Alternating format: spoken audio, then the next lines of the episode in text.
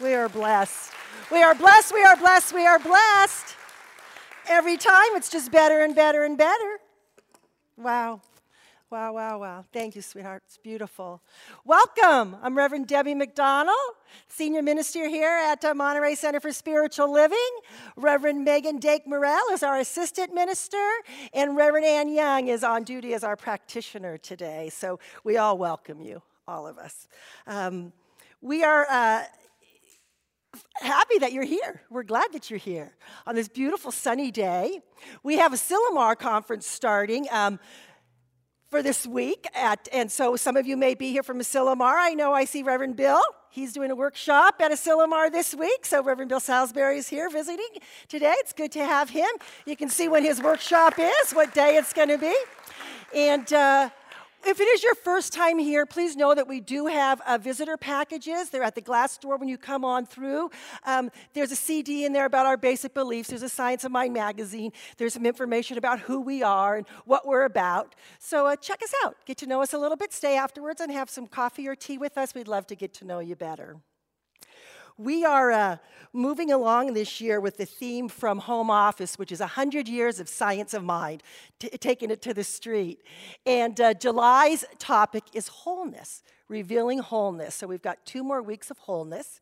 And as I've shared with you before, this is the third year that we've had sort of an organized theme that we've shared through many of our centers, and about half of the centers are doing it. We have over 400 centers worldwide, and about 200 of the centers are following along with the theme.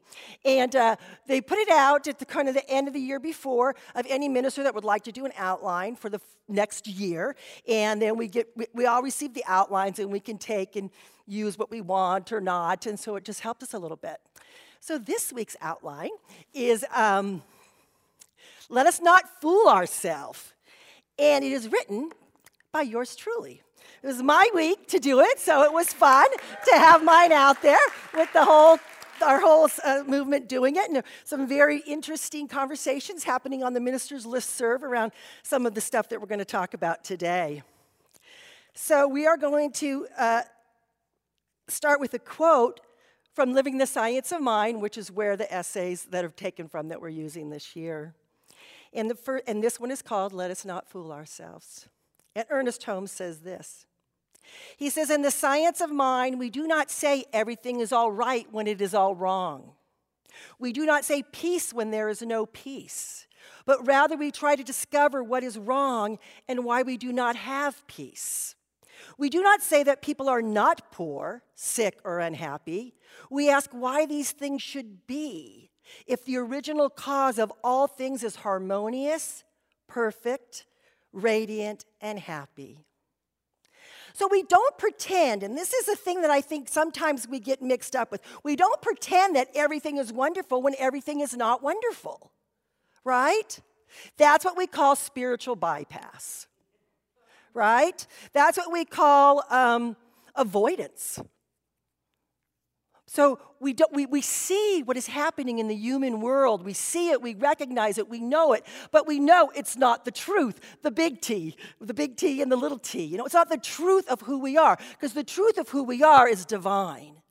But we are having this human experience. So the things that we're experiencing on the human plane are very real. They're very real. Um, spiritual bypass is a it, it was a term that was put forward by a Buddhist teacher and psychotherapist, John Welwood. And his definition of spiritual bypass is this a tendency to use spiritual ideas and practices to sidestep or avoid facing unresolved emotional issues, psychological wounds, and unfinished developmental tasks. Robert Augustus Masters, he wrote a whole book titled Spiritual Bypass. Spiritual bypassing when spiritual when spirituality disconnects us from what really matters. Right? How could that happen? How could our spirituality disconnect us from what really matters? The very first chapter of the book, and I love this, and this is how I found him on his, he has a blog that's titled this same title. The first chapter of his book is Spiritual Bypassing Avoidance in Holy Drag right? avoidance, and we dress it all up with these spiritual terms, right? Uh, you know, so there's a difference between recognizing the circumstances in our human experience and calling them the truth of our being. You know, there's, a, there's a point uh, that beginners to our teaching sometimes get, acu- get confused about. You know, we recognize the facts, we don't deny the facts, but we know it's not the truth. You know, some of the examples of spiritual bypass are things like, oh, it's God's will, or uh, it's all perfect. It's just an illusion, right? Try saying that to somebody whose child has got cancer. It's just an illusion. They're going to punch you in the nose, right? We don't deny the fact of what's happening. We don't do the spiritual bypass and just say, oh, it's all good, right? In the bigger truth, we know it's all good but we don't do the spiritual bypass. We don't do the avoidance. Uh, let's see, you'll know later. That's another one. You know, the airy fairy new age kind of things, you know, where we just poo poo away what's happening, what's happening in our world, and we chalk it up to some mystical thing that's happening. But the truth is that we're avoiding dealing with the thing that's happening, right? And that's not how we get to healing. Do you ever know anybody, or I'm sure we all do, somebody who's been on a spiritual path for a long, long time, and they're stuck in the same story from a long, long time ago, right? They haven't moved past it. They're doing all the affirmations and they're doing all the things, and it looks really right, but they haven't got underneath. They haven't got underneath to experience what it is that they're experiencing. You know, there's a common thing that a lot of people do, and I know I've been guilty of doing this in my life, where you jump to acceptance. Like, I'm into acceptance, I'm just accepting it. But the truth is, underneath, I'm mad, I'm angry, right? So I need to deal with that, and then I can get to the acceptance. Acceptance is a good place to get to spiritually but it's not healthy for us to do it. You know, I think I've shared this with you before. My spiritual teacher, she used to say to me, because um, I, I believe, my belief was that love at any cost, peace at any cost. Love was the most appropriate thing to do to love, love, love. Don't rock the boat. Sound a little bit like codependency, right? Don't rock the boat. Keep the peace at any cost, right? And she said, Debbie, how is that loving when underneath you're seething with anger, right? I had to take a real look at that, right? I had to do the work to heal the anger and the resentment or whatever else was going on underneath me so I could get to the place of true acceptance, to get to the place of true love, right? In Can We Talk to God, Ernest Holmes writes So when we say that our body is a spiritual body, we are not saying that we have no eyes, or we have no feet, or we have no stomach. These things are all included in the spiritual system. God's world is not a world of illusion, but of realities. The illusion is not in the thing, but in the way that we look at it and think about it. The way we look at it and think about it, right? Because we do live in this world of cause and effect. We know that. We talk about that every week, right? We're limited by nothing but our belief about the thing. That is the only thing that limits us in any way. So if there's a power and a presence that is greater than anything present, then we know that whatever we're seeing in the world of conditions, in the world of effect, that this power is greater than that. And we can apply our spiritual tools to overcome it. We can apply our spiritual tools to create a new reality, but not by denying the reality that is there. Creative Mind and Success, Ernest says, we live, um, sorry, we are not limited by actual boundaries, but by false ideas about life and by a failure to recognize that we are dealing with the infinite. Limitation is an experience of the race, but it is not the fault of God. It is the fault of man's perception. And to prove that this is so, let any man break the bonds of this false sense of life, and he at once begins to express less and less limitation less and less limitation. You know, it goes on to say in Living the Science of Mind that the spiritual healer, the spiritual mind healer, somebody who's practicing these principles, somebody who's doing spiritual mind treatment, they recognize the need for care of the physical body. We honor the surgeons and the psychiatrists and the medicine people They all have valuable tools to give us. But we have one extra level. We have one extra layer, and that is that we have the assurance that man is one with the living spirit. Right? So, all this and more, all this and more. You know, denial is a thing that uh, Ernest Holmes used in early teachings, and we don't use it so much. There's two forms of spiritual mind treatment that we teach. We teach affirmative prayer, and then we teach one that is um, that we use denial. And it's not denial like we would think of denial today, denial like just pretending that it doesn't happen. Uh, the denial that we use in, in our prayer treatment is we're denying the power of the thing that we see right? So I would say, for instance, if I was praying for abundance and my bank account was empty, my denial would be that there is no power in the fact that that is an empty bank account. The denial is that I know that that is not the truth of my being. I know that I live in an abundant world, right? That that outpicturing has no power over me. I would deny the power of that thing that's in my life. So it's a little bit different than the way that we might think about it. It says, in practicing spiritual mind healing, we must turn entirely away from the condition. I've said this to you before. If you walk into a hospital room and you see a sick person, turn around and walk out. If you're there as a practitioner, if you're there to do a healing prayer, if you're there to see them, their wholeness and their happiness, we don't want to see them as sick. But we know they're sick. They're in the hospital. We don't deny the fact. We don't pretend that they're not sick. But we're seeing beyond the human, we're seeing their divine self. We're seeing their divine self. So it's both and. It's both and. You know, it's one of those paradoxes in our teachings, right? That, well, you say, Reverend Debbie, that everything is perfect. Well, yes, everything is perfect, and stuff happens. And stuff happens in our human experience. Don Quixote says in The Man of La Mancha, Facts, my dear Sancho, are enemies of the truth right? Religious scientist, right?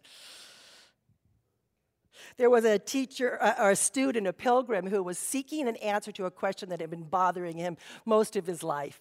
And he was going to find this great sage that he knew could answer the question for him. So he traveled over mountains and he traveled over hills and he traveled through valleys and across rivers to find this sage. And he didn't really know where he was, but by his intuition, he ended up finding where this great master was. And he said to the master, He said, How can I know what is real?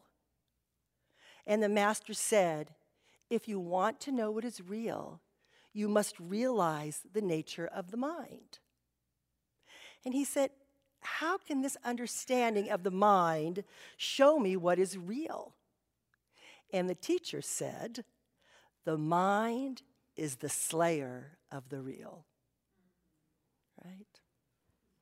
What do we believe about it? What do we believe about it?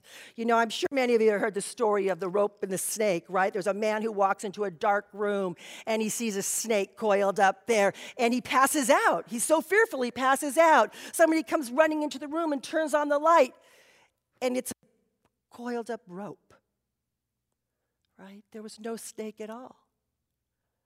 But our mind has told us there was a snake there, right? Truth real.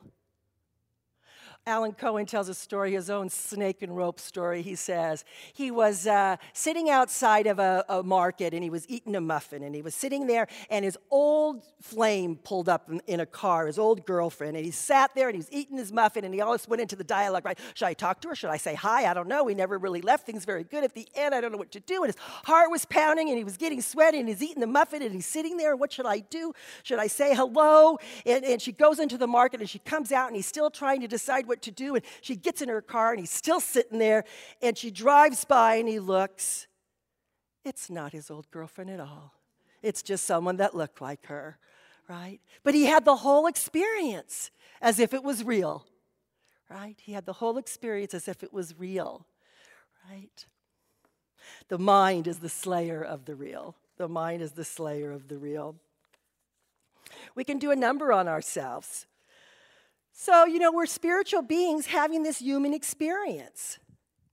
You know, and that might seem trout, trite, that might sound just sort of, oh, well, we've heard that a million times, right? But the truth is that we are spiritual beings having this human experience, and we don't want to deny the fact that we are human beings. But we also don't want to deny the fact that we are spiritual beings, that we are both. We are both, right? So, how can we get to that place where we step into our spiritual nature in a greater and greater way, where we know the truth of who we are, where we know the big T and the things that happen in our life, in our human life, the colds and the, the setbacks and the financial reverses, and those things that we know that they truly don't have power over us? You know, it's interesting. As a minister prepares for a talk, you experience a lot of the things that are going on in your talk. And I had this weird thing happen yesterday. I, like my hip went out and I couldn't move. And I'm like, this hurts. And I lay in bed last night, and, and it hurts. And then I'm thinking, you know, Deb, why don't you practice what you, what you, what you teach, right? So I started doing my own work this morning. I started doing my own work of knowing that there was a power greater than this pain in my hip, in my leg, right? That I was, in fact, an expression of the divine, that I could move that. I like to use the gold light, that I could move a gold light through my body. And and I could be healed. And you know what? By the time I got here, I'm perfectly fine. I'm perfectly fine, right? So I didn't deny the fact that my hip hurt and that my leg hurt, but I also knew that there was a power and a presence that was greater than that, right? We don't always get our manifestations so quickly, but we can. But we can. So we cannot separate our human experience from the truth of our divinity. And we can't separate our divinity from our humanness, they're one and the same. We are both human and divine.